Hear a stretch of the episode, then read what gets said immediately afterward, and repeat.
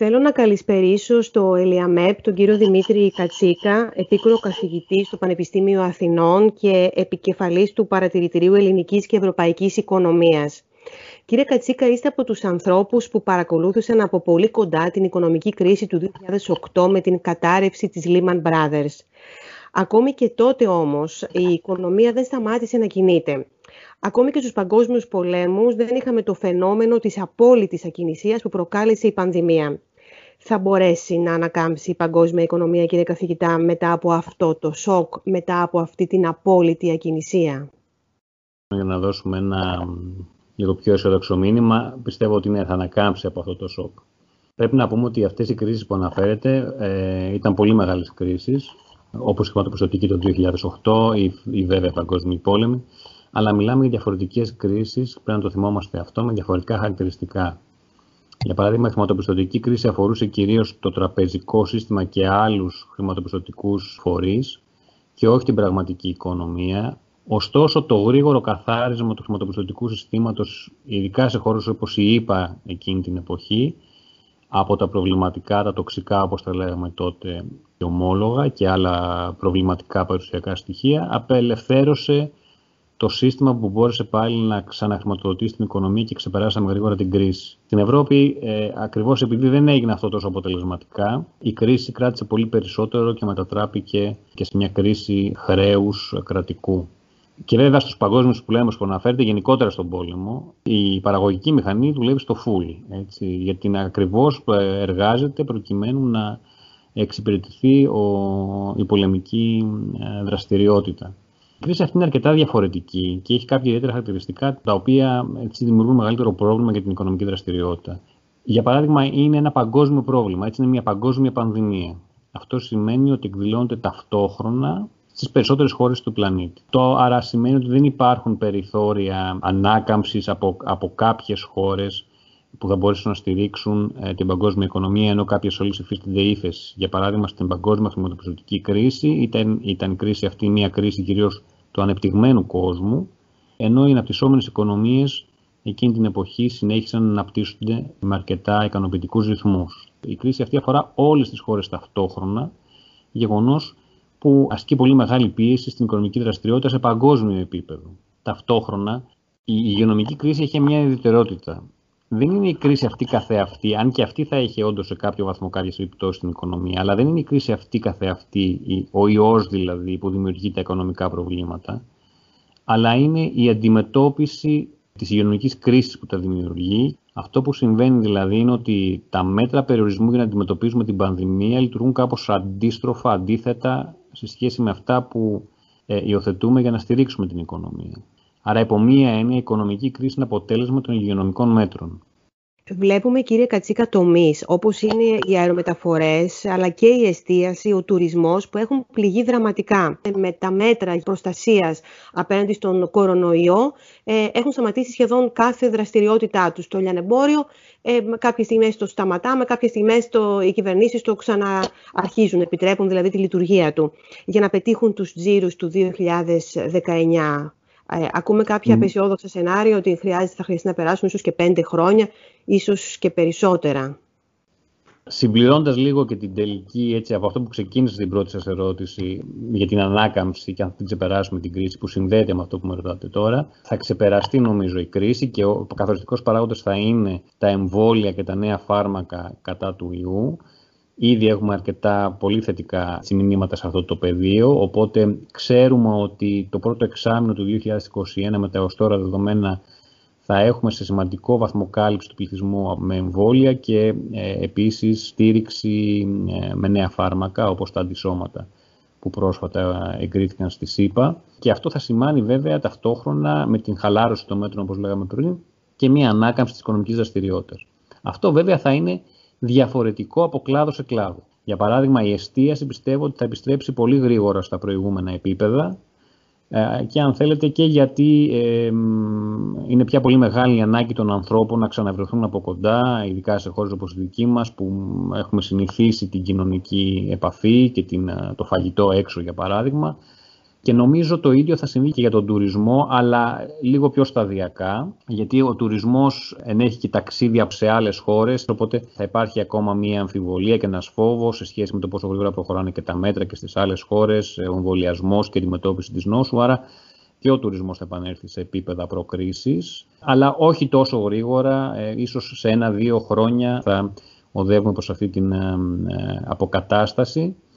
Οι αριμοταφορές είναι παράδειγμα ενός από τους κλάδους που ενδεχομένως να μην επανέλθουν και ποτέ στο προκρίσεις, στα προκρίσεις επίπεδα. Για παράδειγμα, ενώ πιστεύω ότι τα ταξίδια λόγω τουρισμού θα, θα επανέλθουν σε προηγούμενα επίπεδα, γιατί ο τουρισμός δεν μπορεί να γίνει εξ αποστάσεως, αλλά τα ταξίδια που είναι πάρα πολλά λόγω επαγγελματικών ε, αιτιών, για επαγγελματικούς λόγους, είναι σίγουρο ότι θα, θα μειωθούν σε κάποιο βαθμό, θα περιοριστούν και ενδεχομένως να μην επανέλθουν ποτέ στο, στο προηγούμενο επίπεδο. Αυτό είναι βέβαια ένα πρόβλημα για τις αερομεταφορές. Από την άλλη πρέπει να πούμε βέβαια ότι είναι και καλό ε, υπό μία άποψη γιατί οι αερομεταφορές είναι ένας κλάδος ο οποίος επιβαρύνει πάρα πολύ το ζήτημα της κλιματικής αλλαγής. Άρα σε ένα βαθμό ενδεχομένως η μείωση ε, λόγω αυτής της κατάστασης θα ήταν ίσως και ωφέλιμη μακροπρόθεσμα για την οικονομία. Αλλά στο μεσοπρόθεσμο διάστημα σίγουρα θα σήμαινε ότι ο κλάδος αυτός θα συνεχίσει να υφίσταται σημαντική πίεση και ε, μάλλον θα, θα μειωθεί αρκετά το προσωπικό τα επόμενα χρόνια που απασχολείται στη δραστηριότητα αυτή. Είναι πολύ ενδιαφέρον αυτό που μας λέτε, γιατί δείχνει ότι σε ένα βαθμό εξαιτίας της πανδημίας θα αλλάξει τελικά η ζωή μας. Τώρα, χώρες όπως η Γερμανία, θέλω να επιμείνω λίγο στο κομμάτι των αεροπορικών εταιριών και όχι μόνο, και σε άλλες, και σε άλλες επιχειρήσεις που είναι ιδιωτικές, χώρες όπως η Γερμανία, η Γαλλία και η Ολλανδία δίνουν δισεκατομμύρια για να στηρίξουν αυτές τις ε, εταιρείες. Είδαμε τι, πόσα λεφτά, πόσα δισεκατομμύρια δίνει η Γερμανία στην, για να στηρίξει τη Lufthansa, η Γαλλία και η Ολλανδία για την ε, Air France KLM. Ε, υπάρχει θέμα ανταγωνισμού, του ανταγωνισμού. Ξέρουμε ότι οι κανόνες αυτοί δεν ισχύουν τώρα εν μέσω πανδημίας, όπου ε, γίνεται μια υπεράνθρωπη προσπάθεια να μπορέσουν να στηριχτούν αυτές οι εταιρείες. Όμως τελικά φτωχότερες χώρες όπως η, Ελλάδα, κύριε Κατσίκα, που δεν μπορεί να διαθέσει τόσα χρήματα για τις δικές της εταιρείες, για τις δικές της επιχειρήσεις, όπως το χάρη είναι η Aegean, που είναι μια εταιρεία που τα πήγαινε πάρα πολύ ε, καλά θα δυσκολευτούν περισσότερο, θα μπουν δηλαδή σε έναν αθέμητο ανταγωνισμό ε, οι φτωχότεροι με τους πλουσιότερους; Ε, ναι, νομίζω σε κάποιο βαθμό ισχύει αυτό που λέτε και είναι δυστυχώς αποτέλεσμα έτσι, της κατάστασης που έχει διαμορφωθεί. Να πούμε καταρχήν ότι όλες οι χώρες μπορούν και προσπαθούν να υποστηρίξουν τον ε, ιδιωτικό τους τομέα μέσα σε αυτή την κρίση, ειδικά κλάδους όπως οι αερομεταφορές που πλήττονται ιδιαίτερα όπως είπαμε και προηγουμένως. Ε, το είδαμε και χθε και η Ελλάδα ε, έχετε απόλυτο δίκιο. Ε, με πολύ μικρότερα ποσά από ό,τι άλλες χώρες. 120 εκατομμύρια ανακοινώθηκε χθε θα είναι η στήριξη στην Aegean και μάλιστα και, και οι μέτοχοι της Aegean θα βάλουν ακόμα 60 εκατομμύρια. Προσπαθεί να στηρίξει αυτή την πολύ επιτυχημένη, όπως λέτε, εταιρεία προκρίσης και η οποία είναι και σημαντική, όπως και άλλες εταιρείες στον κλάδο αυτό, ε, λόγω και του θέματος του τουρισμού για την Ελλάδα. Ε, αυτό που έγινε μέσα στην κρίση και είναι σωστό έτσι όπως έγινε, υπήρξε μια χαλάρωση του, του θεσμικού πλαισίου το οποίο αφορά την παροχή κρατικής βοήθειας το λεγόμενο state aid. Η Ευρώπη γενικά έχει ένα πολύ αυστηρό στο πλαίσιο του ελέγχου του ανταγωνισμού στην κοινή αγορά. Υπάρχει ένα πολύ αυστηρό πλαίσιο θεσμικό και ρυθμιστικό σε ευρωπαϊκό επίπεδο, ώστε να μην αλλοιώνεται ο ανταγωνισμός λόγω κρατικών κρυφών επιδοτήσεων, να το πω έτσι. Ε, αυτό το θεσμικό πλαίσιο τώρα χαλάρωσε προκειμένου να μπορέσουν μέσα στην κρίση οι κυβερνήσεις να δώσουν σε επιχειρήσεις που αντιμετώπιζαν μεγάλα προβλήματα την απαραίτητη βοήθεια. Ε, έχετε απόλυτο δίκιο ότι η, η κατανομή προφανώς δεν είναι ισομερής. Από τα στοιχεία που έχουμε για παράδειγμα μέχρι τέλος Αυγούστου, το σύνολο αυτών των σχεδίων βοήθειας, κρατικής βοήθειας που είχαν υποβληθεί στην Επιτροπή και είχαν εγκριθεί, τα μισά, το, η μισή βοήθεια δηλαδή, ε, προερχόταν από τη Γερμανία δηλαδή η συνολική βοήθεια για όλη την Ευρωπαϊκή Ένωση, ε, ήταν από τη γερμανική κυβέρνηση προς τις γερμανικές επιχειρήσεις. Από το υπόλοιπο μισό περίπου το 1 τρίτο ήταν, ε, αφορούσε τη Γαλλία και σχεδόν το ίδιο λίγο λιγότερο την Ιταλία. Άρα μεταξύ τους αυτές οι τρεις χώρες ε, έχουν δώσει ε, ποσά τα οποία ε, είναι περίπου, υπερβαίνουν το 80% ε, των συνολικών κρατικών βοηθειών σε όλη την Ευρωπαϊκή Ένωση. Άρα καταλαβαίνετε Για παράδειγμα, η Λουτφχάνσα ε, πήρε ένα πακέτο 9 δισεκατομμυρίων ευρώ, η KLM ακόμα περισσότερο γιατί είναι μια ε, εταιρεία η οποία ανήκει και στην, ας πούμε, να το πω έτσι σημαντικά και στη Γαλλία και στην Ολλανδία και πήρε και από τις δύο βοήθεια, ε, άρα ξεπέρασε τα 10 δις. και βέβαια μπορούμε να το συγκρίνουμε αυτό με τα 120 εκατομμύρια που είπαμε προηγουμένως στη Aegean. άρα προφανώς εδώ υπάρχει μια πολύ μεγάλη διαφορά στα μεγέθη και προφανώς δημιουργείται ένα θέμα εντάξει, δεν ξέρω αν θα το λέγαμε αθέμη του ανταγωνισμού, αλλά τέλος πάντων άνισο ανταγωνισμού, ε, γιατί είναι προφανές ότι οι επιχειρήσεις σε χώρες που μπορούν να δώσουν μεγαλύτερη ε, βοήθεια ε, θα βγουν σχετικά πιο αλόβητες από την κρίση ε, σε αντίθεση με άλλες όπου δεν μπορεί να υπάρξει αντίστοιχη βοήθεια. Αυτό δεν είναι εύκολο να αντιμετωπιστεί γιατί έχει να κάνει με τις δημοσιονομικές αντοχές κάθε κράτους. Η Γερμανία δηλαδή μπαίνοντας στην κρίση είχε μεγάλο δημοσιονομικό χώρο όπως λέμε και μπορούσε να δαπανίσει αρκετά χρήματα για να στηρίξει τις επιχειρήσεις της, κάτι που δεν μπορεί να κάνει στον ίδιο βαθμό προφανώς η Ελλάδα. Μία λύση για αυτό το πρόβλημα θα είναι, ελπίζουμε, το Ταμείο Ανάκαμψης σε κάποιο βαθμό τουλάχιστον, γιατί ακριβώς επειδή θα δοθούν μεγάλα κονδύλια προς όλες τις χώρες και ε, δυσανάλογα υπέρ των χωρών που αντιμετωπίζουν μεγαλύτερα προβλήματα, όπως η Ελλάδα, λόγω της διάθεση της οικονομίας, για παράδειγμα, εξάρτηση από τον τουρισμό. Αυτό θα μπορέσει να δώσει περισσότερα εργαλεία χρηματοδοτικά στις ε, κυβερνήσεις στηρίξουν ε, πιο ουσιαστικά και με μεγαλύτερα ποσά το ιδιωτικό τους τομέα, ώστε να περιοριστεί σε κάποιο βαθμό αυτό το φαινόμενο. Το Ταμείο Ανάκαμψης, για να πάμε λοιπόν και σε αυτό βλέπουμε ότι αργεί. Υπάρχουν τα θέματα με την Ουγγαρία και την Πολωνία και τις παραβιάσεις του κράτους ε, δικαίου. Χάνει η Ευρώπη, πιστεύετε, πολύτιμο χρόνο ξανά και χρόνος ο οποίος αποβεί μοιραίος για τις πιο αδύναμες οικονομίες όπως είναι η ελληνική.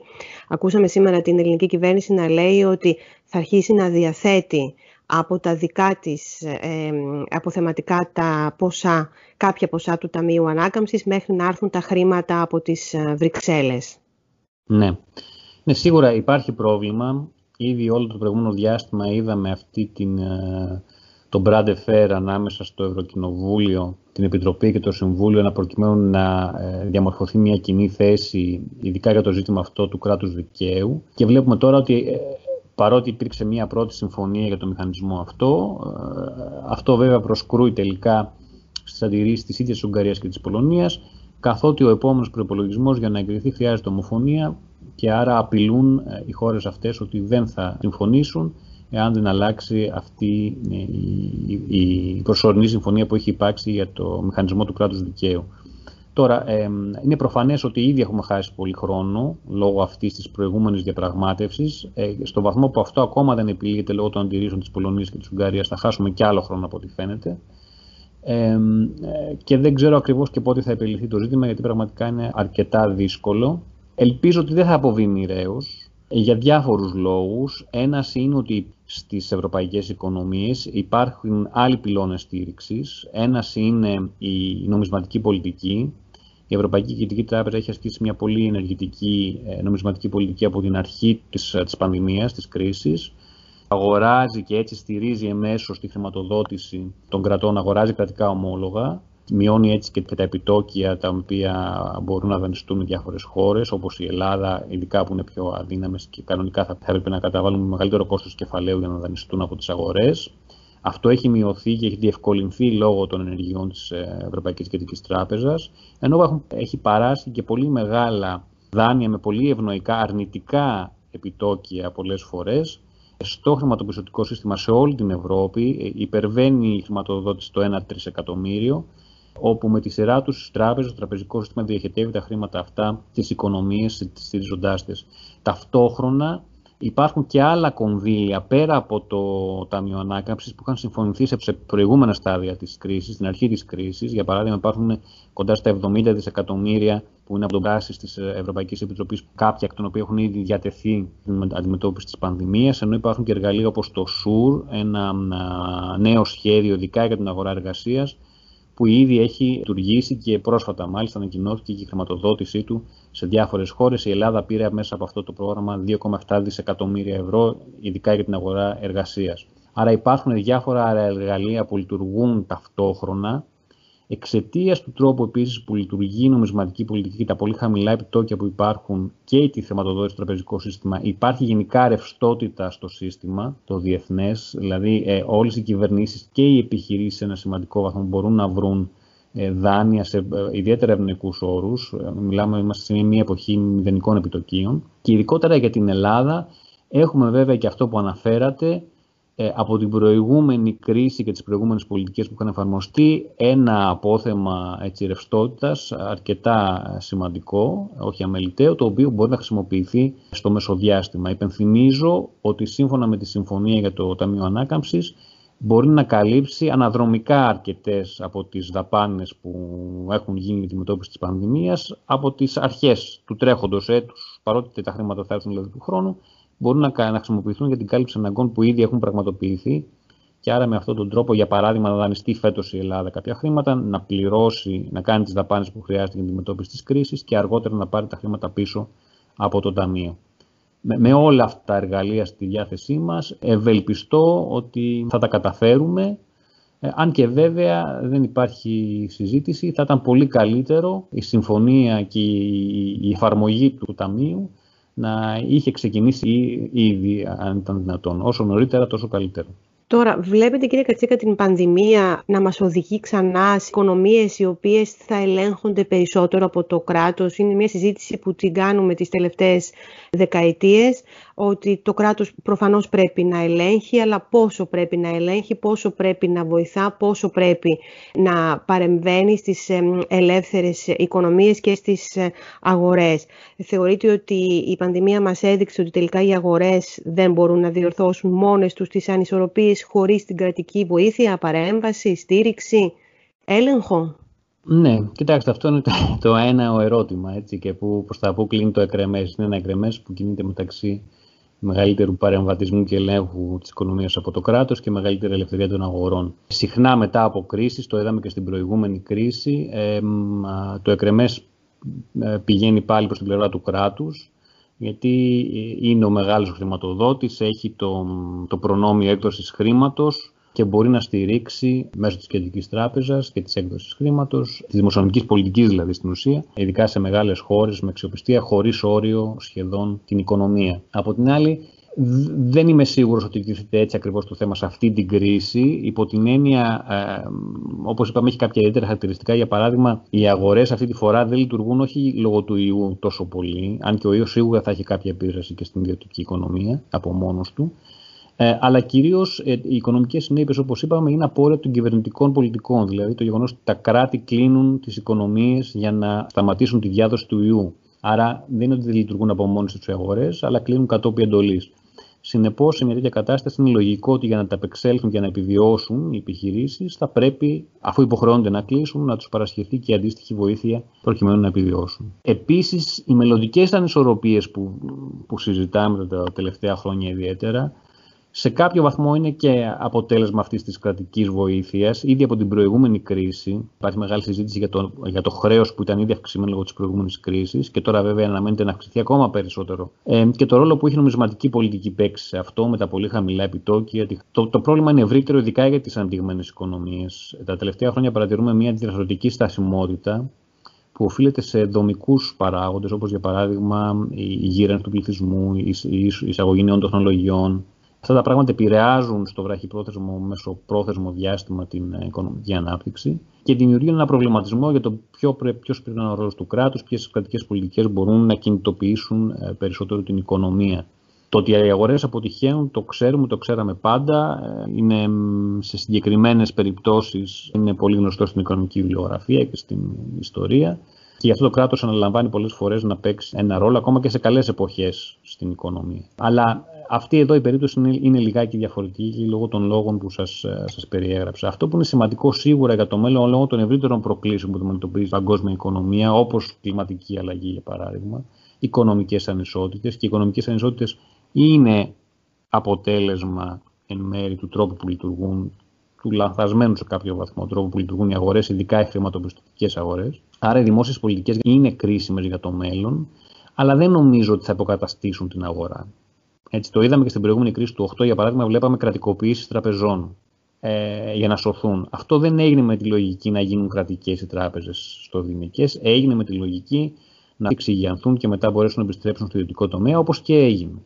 Το βλέπουμε και σήμερα. Στην ανακοίνωση, για παράδειγμα, για την Aegean, βλέπουμε ότι το κράτος δεν θα μπει στη διοίκηση. Θα μπει ως μέτοχος, θα απολαύσει τυχόν κέρδη από ανάκαμψη της μετοχής μετά το πέρας της κρίσης αλλά δεν είναι, το σκεπτικό δεν είναι πια, νομίζω έχει λυθεί αυτό το θέμα σε μεγάλο βαθμό, ότι το κράτος θα πρέπει να κάνει τον επιχειρηματία. Θέλω να μπούμε και λίγο στην, ε, σε μια σύγκριση ανάμεσα στην Ευρώπη και στις ε, Ηνωμένες Πολιτείες. Το σοκ που υπέστηκε η Αμερικανική οικονομία ήταν τεράστιο και μάλιστα η οικονομία της συρρυκνώθηκε το δεύτερο τρίμηνο του 2020 περισσότερο από 30% ενώ η οικονομία της Ευρωζώνης παρουσίασε μία μείωση μεγαλύτερη ή περίπου κοντά στο 10%. Παρ' όλα αυτά, και μπορεί να είναι λανθασμένη η αίσθηση που έχω, έχω την αίσθηση ότι η Αμερική τα πηγαίνει καλύτερα. Είναι λανθασμένη αυτή η εντύπωση ότι ε, θα βγει πιο γρήγορα και από την κρίση της πανδημίας παρά το γεγονός ότι και στο υγειονομικό κομμάτι τα έχει πάει πολύ άσχημα η Αμερική, ε, πολύ θάνατοι, ε, πάρα πολλά κρούσματα, αλλά ότι τελικά τα πηγαίνει καλύτερα. Ναι, δεν είναι λαθασμένη η εντύπωση αυτή, αν και όπως λέτε προφανώς στο υγειονομικό επίπεδο ε, ενδεχομένως το έχει πάει χειρότερα από κάθε άλλον ε, και λόγω και των πολιτικών που ακολούθησε η, η απερχόμενη κυβέρνηση. Ε, έχει πάει πράγματι πολύ άσχημα, αλλά παρόλα αυτά η οικονομία της και παρόλη τη μεγάλη μείωση, την πτώση που επισημαίνεται στο δεύτερο τρίμηνο, φαίνεται συνολικά για το έτος να τα πάει ε, καλύτερα από την Ευρωζώνη συνολικά. Για παράδειγμα, οι εκτιμήσεις για την ύφεση για την Αμερική για το 2020 είναι γύρω στο 4,5%, ενώ για την Ευρωζώνη είναι περίπου στο 8%. Άρα θα έχει σχεδόν διπλάσια ύφεση η, η Ευρωζώνη σε σχέση με τη ΣΥΠΑ. Νομίζω και αυτό το είδαμε και στην προηγούμενη κρίση του 8-9. Θυμάστε, από εκεί ξεκίνησε πάλι η κρίση με τη Lehman Brothers. Αλλά τελικά η Αμερική συνήλθε πολύ πιο γρήγορα ε, σε σχέση με την Ευρώπη. Ε, νομίζω ένα βασικό χαρακτηριστικό της αμερικανικής οικονομίας που εξηγεί αυτό το φαινόμενο είναι πολύ πιο, μια πολύ πιο ευέλικτη οικονομία. Πολύ πιο φιλελεύθερη και απελευθερωμένη από, αν θέλετε, ε, ε, ρυθμίσεις ε, διαφόρων τύπων και αυτό την κάνει να έχει το εξής χαρακτηριστικό, το οποίο το είχαμε βρει και σε μία μελέτη, σε μία συλλογική δουλειά που είχαμε κάνει με άλλους συναδέρφους για τις διαφορετικές μεταρρυθμίσεις στην Νότια Ευρώπη, στη διάρκεια της προηγούμενης κρίσης, ότι το βλέπαμε στις αγορές εργασίας. Όταν είναι πιο απελευθερωμένη η αγορά εργασίας, το σοκ όταν έρχεται είναι πιο μεγάλο, πιο βαθύ αλλά η ανάκαμψη πιο γρήγορη. Δηλαδή είχε ένα πολύ πιο μεγάλο σοκ το δεύτερο τρίμηνο του 20 ε, λόγω της πανδημίας, πολύ πιο μεγάλο από την Ευρωζώνη ε, και μάλιστα εκτινάχθηκε η ανεργία στο 15 σχεδόν της 100, 14,7 τον Απρίλιο. Να θυμίσω ότι στις αρχές του χρόνου ήταν γύρω στο 4% η ανεργία στην Αμερική. Άρα είχαμε μια, ε, ένα, παραπάνω από τρεις φορές αυξήθηκε η ανεργία μέσα στο διάστημα ενός-δύο μηνών. Παρόλα αυτά, το τρίτο τρίμηνο που έχουν βγει τα στοιχεία τώρα, ξέρουμε ότι η ανάκαμψη ήταν εξίσου εντυπωσιακή, πάλι πάνω από 30%. Άρα το είναι, έκανε ένα, αυτό που λέμε ανάκαμψη σχήματος V στην πρώτη φάση τουλάχιστον της πανδημίας η Αμερικάνικη οικονομία, δηλαδή έπεσε πάρα πολύ γρήγορα, πολύ βαθιά, αλλά ανέκαμψε επίσης πάρα πολύ γρήγορα και πολύ δυναμικά. Αυτό έχει να κάνει με διάφορα πράγματα χαρακτηριστικά της αμερικανικής οικονομίας. Όπως είπα, γενικά είναι πιο φιλελεύθερη, πιο απελευθερωμένη, η αγορά εργασίας, δημιουργούνται πιο εύκολα νέες θέσεις. Είναι λιγότερο επίσης εξαρτημένη από το διεθνές εμπόριο, ενώ ε, εξάγει, αν θέλετε, ή ειδικεύεται σε πολλές υπηρεσίες οι οποίες είναι εμπορεύσιμες. Ε, δηλαδή, λέμε και εσείς ακούτε τη συζήτηση ότι οι υπηρεσίες υποφέρουν λόγω της πανδημίας, γιατί πολλές υπηρεσίες απαιτούν προσωπική επαφή. Για παράδειγμα, να πας ε, σε ένα κουρίο, να πας να πιεις ένα καφέ, έτσι, ε, αυτό το κάνεις με φυσική παρουσία. Αλλά υπάρχουν άλλες και μάλιστα υψηλής προσθέμενης αξίας υπηρεσίες, όπως για παράδειγμα χρηματοπιστωτικές υπηρεσίες, οι συμβουλευτικές υπηρεσίες, στις οποίες η, η Αμερική είναι πρωτοπόρος, οι οποίες δεν επηρεάζονται από την πανδημία και αυτό βοηθάει να, να δούμε γιατί μπορεί ε, ένα σημαντικό κομμάτι της Αμερικάνικης οικονομίας να εξακολουθεί να λειτουργεί παρά τα προβλήματα. Επίσης, να πούμε ότι υπήρχε ένα πολύ μεγάλο και γρήγορο ε, πακέτο στήριξης τόσο από την Αμερικάνικη κυβέρνηση δημοσιονομικό, ε, άνω των 2-3, και επίσης άμεσες ενέργειες από την Κεντρική Τράπεζα των Ηνωμένων Πολιτειών. Και εδώ βλέπετε και μία αντίθεση που την, βλέπα, την είδαμε βέβαια πολύ πιο έντονα στην προηγούμενη κρίση, δηλαδή Ακριβώς επειδή είναι μία χώρα οι ΗΠΑ, μπόρεσαν και πήραν πολύ γρήγορα αποφάσεις για την δημοσιονομική πολιτική, έριξαν δηλαδή χρήμα απευθείας στα νοικοκυριά και στις επιχειρήσεις, η ίδια η κυβέρνηση. Κάτι που στην Ευρώπη δεν μπορεί να γίνει. Ε, έγινε σε ε, ατομικό, ας πούμε, ατομικό επίπεδο, κάθε δηλαδή κράτος μέλος ξεχωριστά προσπάθησε, ανάλογα όμως με τις δυνατότητές του. Και το κοινό δημοσιονομικό πακέτο που τελικά συμφωνήθηκε μετά από δύσκολες διαπραγματεύσεις, το Ταμείο Ανάκαμψης, όπως είπαμε προηγουμένως, για διάφορους λόγους που πάλι Ακόμα... Ε, συνδέονται με το γεγονός ότι δεν είναι μία χώρα ή, ή μία Ομοσπονδία Ευρωπαϊκής Ένωσης, ακόμα δεν έχει ε, υλοποιηθεί. Ε, κύριε Κατσίκα, ποιες είναι οι κατηγορίες των εργαζομένων τώρα στην πανδημία που έχουν πληγεί περισσότερο και είναι διαφορετικές αυτές οι κατηγορίες από χώρα σε χώρα της, ε, της Ευρωπαϊκής Ένωσης; Ναι, μπορούμε να πούμε ότι κάποιες γενικές κατηγορίες είναι για παράδειγμα οι νέοι, οι οποίοι, το ένα χαρακτηριστικό με τους νέους ανθρώπους είναι ότι απασχολούνται σε μεγάλο βαθμό στην παροχή υπηρεσιών σε φυσικά πρόσωπα, αυτό που λέμε και προηγουμένως, δηλαδή στην εστίαση για παράδειγμα, στις πωλήσεις, στην υποδοχή πελατών. Ε, όλες αυτές τις δραστηριότητες λόγω των lockdown, λόγω των περιορισμών ε, και την άνοιξη και τώρα προφανώς δέχονται πολύ μεγάλη πίεση και αυτό καθιστά τους νέους περισσότερο ευάλωτους στην αγορά εργασίας ε, αυτή την περίοδο. Αυτό διαφοροποιείται προφανώς από χώρα σε χώρα. Αντίστοιχη εικόνα να πούμε ότι έχουν, μάλλον θα το πω μετά και, και οι γυναίκες. Η, η εικόνα διαφοροποιείται προφανώς όσον αφορά τους νέους, γιατί υπάρχουν ε, πολύ διαφορετικά παραδοσιακά επίπεδα ανεργίας μεταξύ ε, των διαφορετικών χωρών της Ευρωπαϊκής Ένωσης. Για παράδειγμα, σε χώρες Ευρωπαϊκού Νότου, Ελλάδα, Ιταλία, Ισπανία κτλ. Έχουμε ψηλά επίπεδα παραδοσιακά ε, για διαθροτικούς λόγους ανεργίας των νέων, η, η οποία επιδεινώθηκε περαιτέρω ε, λόγω της της ε, πανδημίας. Έτσι, για παράδειγμα, ενδεικτικά να πούμε ότι ε, πρόσφατα η Ισπανία ξεπέρασε το 40% και πάλι ε, η, η ανεργία των, ε, των νέων, ενώ αντίθετα χώρες όπως η Γερμανία για παράδειγμα ή η Γαλλία δεν καταγράφουν σημαντική αύξηση στην ανεργία των, των νέων, έχουν πάρει σημαντικό αριθμό μέτρων για προστασία της απασχόλησης σε αυτές οι χώρες.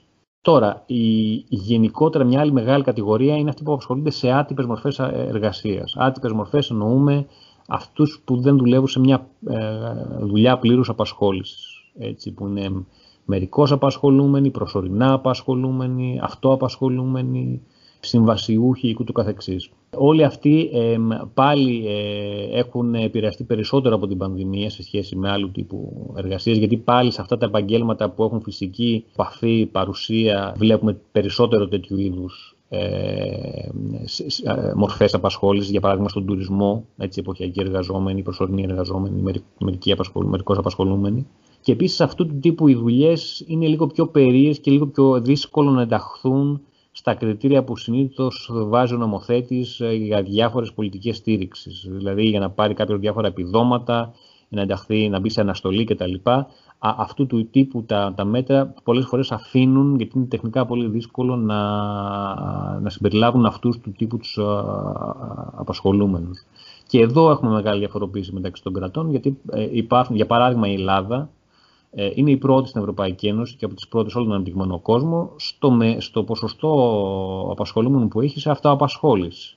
Δηλαδή έχουμε πάρα πολύ μεγάλο κομμάτι αυτοαπασχολούμενων. Περίπου ε, το 35% των ε, εργαζόμενων στην Ελλάδα είναι αυτοαπασχολούμενοι.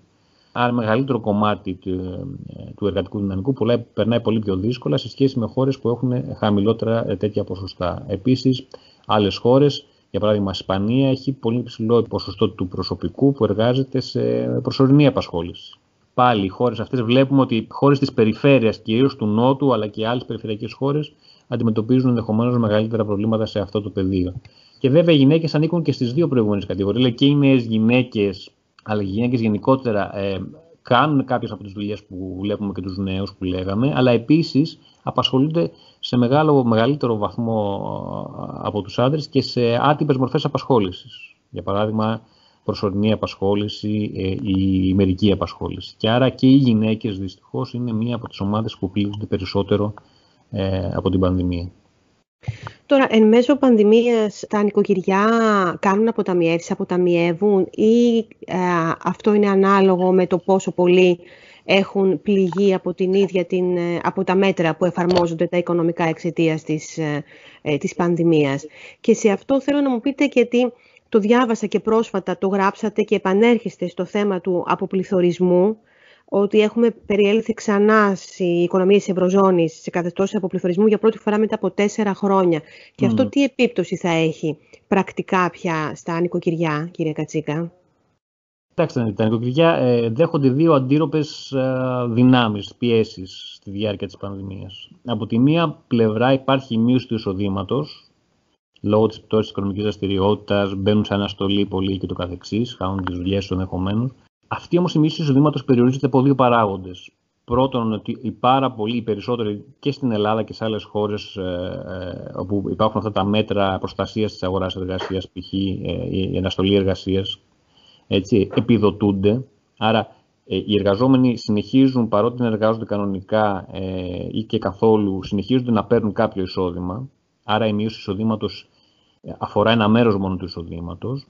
Ενώ ταυτόχρονα υπάρχουν και πολλοί κλάδοι, όπως συζητήσαμε και προηγουμένως, που δεν επηρεάζονται τόσο πολύ και συνεχίζουν να λειτουργούν κανονικά, άρα το εισόδημά τους δεν επηρεάζεται ε, καθώς και στην Ελλάδα και ένα μεγάλο κομμάτι που αφορά τους συνταξιούχους επίσης. Γιατί είναι σημαντικό, το λέω γιατί είναι σημαντικό κομμάτι για την ελληνική ειδικά ε, έτσι, οικονομία. Σαν αριθμός ε, ανθρώπων που παίρνουν ένα εισόδημα το οποίο δεν έχει επηρεαστεί από την ε, πανδημία. Από την άλλη μεριά υπάρχει μια ε, αντίθετη έτσι, δύναμη που βρίσκεται σε εξέλιξη αυτή την, την περίοδο που είναι ότι μειώνεται η κατανάλωση λόγω των περιορισμών Πρώτον, ε, έτσι, δεν καταναλώνουμε το ίδιο, δεν βγαίνουμε έξω. Αυτή την εποχή είμαστε και σε καραντίνα, για παράδειγμα. Έτσι, είναι προφανές ότι δεν μπορούμε να καταναλώσουμε τον ίδιο τρόπο. Αλλά και προηγουμένως, ε, λόγω του φόβου, για παράδειγμα, οι τουριστικές ε, μετακινήσεις σίγουρα ακόμα και εντός της χώρας από Έλληνες δεν ήταν οι ίδιες, γιατί ο κόσμος φοβόταν. Έτσι, άρα προφανώς υπάρχει μια πολύ σημαντική μείωση της κατανάλωσης. Πρώτον και δεύτερον, ε, λόγω της κατάστασης και δεύτερον λόγω της αβεβαιότητας. Δηλαδή, πάρα πολλοί άνθρωποι, ακριβώς επειδή δεν ξέρουν πώς θα εξελιχθεί η πανδημία και σε προσωπικό επίπεδο δεν ξέρουν πώς θα εξελιχθεί η εργασιακή τους κατάσταση και η συντοματική τους κατάσταση, ε, δεν καταναλώνουν και προτιμούν να αποταμιεύσουν. Άρα, η μείωση της κατανάλωσης για αυτούς τους δύο λόγους αυξάνει την αποταμίευση, ενώ η μείωση του εισοδήματος προφανώς τη μειώνει. Αυτό που έχουμε δει είναι ότι η δεύτερη δύναμη φαίνεται να υπερτερεί της πρώτης, για τους λόγους που σας είπα, δηλαδή ότι η μείωση του εισοδήματος δεν είναι ε, τόσο μεγάλη, γιατί πολλοί δεν επηρεάζονται και σε άλλους αποζημιώνεται μέρος του εισοδήματος, ε, ενώ αντίθετα η μείωση της κατανάλωσης φαίνεται να είναι μεγαλύτερη και η αύξηση της αποταμίευσης. Και μάλιστα αυτό καταγράφεται σε αρκετές χώρες και έχουμε δει τα, τους προηγούμενους μήνες και αύξηση μάλιστα των καταθέσεων το οποίο καταδεικνύει επίσης το, το, το ίδιο φαινόμενο. Έτσι. Άρα, ε, υπό μία έννοια, τα νοικοκυριά βρίσκονται σε μία στάση αναμονής σε αυτή τη φάση ακόμα ε, και προσπαθούν να βάλουν κάτι στην άκρη γιατί ακριβώς δεν, είναι, ε, δεν ξέρουν ε, τι, πώς θα εξελιχθεί η κατάσταση. Τώρα, σε αυτό αν θέλετε τους διευκολύνει και ο αποπληθωρισμός, υπό την έννοια ότι ο αποπληθωρισμός σημαίνει για τα νοικοκυριά πρακτικά που λέτε, σημαίνει χαμηλότερες τιμές. Ε, άρα ε, αυτό αφήνει περισσότερο ε, διαθέσιμο εισόδημα, το οποίο αποταμιεύεται. Υπό, από αυτή την έννοια τα δύο συνδέονται. Βέβαια, ο αποπληθωρισμό, οι αρνητικές τιμές, η πτώση των τιμών δεν είναι κάτι θετικό γενικά, δεν είναι κάτι που θέλουμε, γιατί σε πρακτικό επίπεδο, αν θέλετε, για τα νοικοκυριά που λέγαμε, σημαίνει ότι τα νοικοκυριά μπορεί να αποταμιεύουν περισσότερο, αλλά δεν παίρνουν εισόδημα από αυτή την αποταμίευση. Για παράδειγμα, αν βάλεις τα χρήματά στην τράπεζα το επιτόκιο που παίρνεις είναι 0,5 κάτι τέτοιο, το οποίο στην ουσία σημαίνει ότι δεν παίρνεις τίποτα. Ε, έτσι, δεν, δηλαδή δεν κερδίζεις, δεν έχεις τόπο, δεν έχεις εισόδημα από την αποταμίευσή σου και αυτό είναι ένα κόστος για τα νοικοκυριά. Ειδικά για χώρες όπως η Ελλάδα, που τα νοικοκυριά παραδοσιακά βάζουν τις αποταμιεύσεις τους σε καταθέσεις τραπεζικές και δεν επιλέγουν πιο ε, εξελιγμένες, πιο σύνθετες επενδυτικές επιλογές. Από την άλλη, ο αποπληθωρισμό είναι γενικά αρνητικός για την οικονομία γιατί διαμορφώνει αρνητικές προοπτικές και προσδοκίες, ότι δηλαδή θα συνεχίσουν να πέφτουν οι τιμές. Αυτό έχει επίδραση αρνητική στις, στις επενδύσεις, στην κατανάλωση ε, και άρα στην οικονομική δραστηριότητα και στην απασχόληση γενικότερα. Έτσι, άρα δεν είναι κάτι που θέλουμε να, να δούμε. Η ελπίδα είναι ότι με την ανάκαμψη θα έχουμε και μία ε, έτσι, ανάκαμψη και του, την οικονομική ανάκαμψη, θα έχουμε και μία ανάκαμψη του πληθωρισμού. Εξάλλου αυτό είναι κάτι που προσπαθεί εδώ και πολλά χρόνια ανεπιτυχώς για τους λόγους που σας έλεγα προηγουμένως αυτής της διαθροτικής στασιμότητα στην οικονομία. Είναι κάτι που προσπαθεί εδώ και πολλά χρόνια να επιτύχει η Ευρωπαϊκή Κεντρική Τράπεζα, δηλαδή να, να ενισχύσει τον πληθωρισμό, να τον πάει πιο κοντά στο 2% που είναι ο στόχος, ε, λίγο κάτω από το 2% της Ευρωπαϊκής Κεντρικής Τράπεζας. Ακόμα αυτό δεν έχει γίνει εφικτό και βέβαια η πανδημία μας έφερε πάλι στον αποπληθωρισμό όπως ε, αναφέρατε.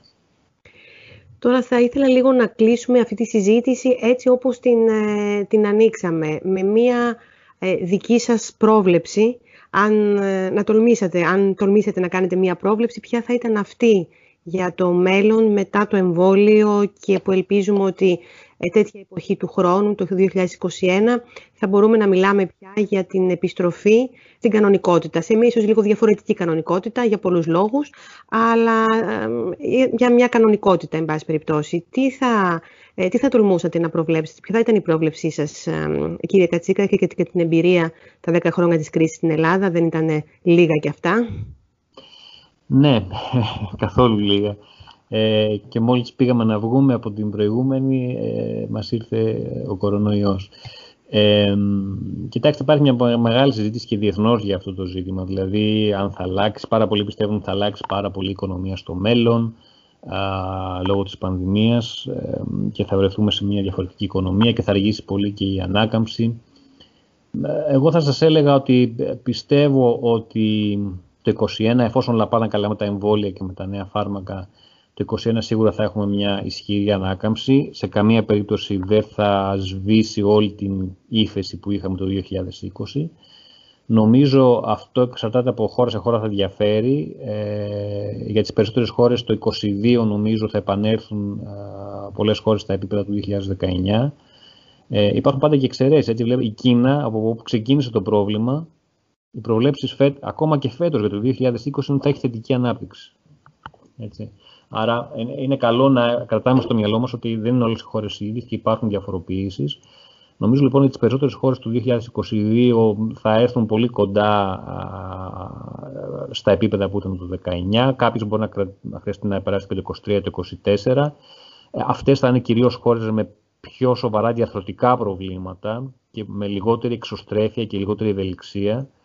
Ε, γιατί αυτό έχει να κάνει λίγο και αυτό που βλέπαμε πριν, που σας έλεγα πριν, με τις ΗΠΑ. Δηλαδή πιο ανοιχτές, πιο εξωστρεφείς, πιο ευέλικτες ανταγωνιστικές οικονομίες, πιο γρήγορα θα ανακάμψουν καθώς ανακάμπτει η παγκόσμια οικονομία. Πιο κλειστές οικονομίες, δυστυχώς όπως η ελληνική, θα, θα πάρει λίγο περισσότερο ενδεχομένως χρόνο. Ε, από την άλλη, η, η, η επάνωδος του τουρισμού, η ανάκαμψη του τουρισμού μπορεί να βοηθήσει σημαντικά την, την ελληνική οικονομία. Ε, έχοντας πει αυτό, άρα για την Ελλάδα ειδικότερα, περιμένω μια σταδιακή ανάκαμψη που θα, θα πάρει όμως για να φτάσουμε εκεί που ήμασταν το 2019, θα πάρει δύο-τρία χρόνια. Ε, από την άλλη δημιουργείται και μια μοναδική ευκαιρία και θα πρέπει να το πούμε αυτό ε, με το Ταμείο Ανάκαμψης. Ε, ειδικά για τις ευρωπαϊκές χώρες και ειδικά για την Ελλάδα που θα πάρει ένα σημαντικό ποσό από αυτό το Ταμείο. Ε, βλέπουμε ότι η αντίδραση της Ευρωπαϊκής Ένωσης ευτυχώς για όλους μας ήταν αρκετά διαφορετική σε σχέση με την προηγούμενη κρίση, την κρίση χρέους της Ευρωζώνης. Ε, και αυτή τη φορά υπήρξε αυτή η συμφωνία για το Ταμείο Ανάκαμψης παρά τα προβλήματα ε, εφαρμογής και συμφωνίας που συζητήσαμε προηγουμένως. Ελπίζω ότι γρήγορα θα, μέχρι το τέλος του χρόνου θα επιληθούν ενδεχομένως στο 2021 τα χρήματα αυτά να αρχίσουν να πέφτουν στις ευρωπαϊκές οικονομίες και νομίζω ότι αποτελούν μια ευκαιρία σημαντική, ειδικά για χώρες όπως η Ελλάδα. Είναι μια μοναδική ίσως ευκαιρία να αξιοποιηθούν αυτά τα χρήματα ακριβώς για να χρηματοδοτηθεί ο πολύ αναγκαίος μετασχηματισμός της οικονομίας προς μεγαλύτερη εξωστρέφεια, ευελιξία, παραγωγικότητα καταρχάς και κατά συνέπεια ανταγωνιστικότητα. Ε, κάτι που δυστυχώς δεν συντελέστηκε στην προηγούμενη κρίση, ενώ στην προηγούμενη κρίση υποφέραμε πάρα πολύ για μία δεκαετία και έγιναν πολύ μεγάλες θυσίες και από τον ελληνικό λαό.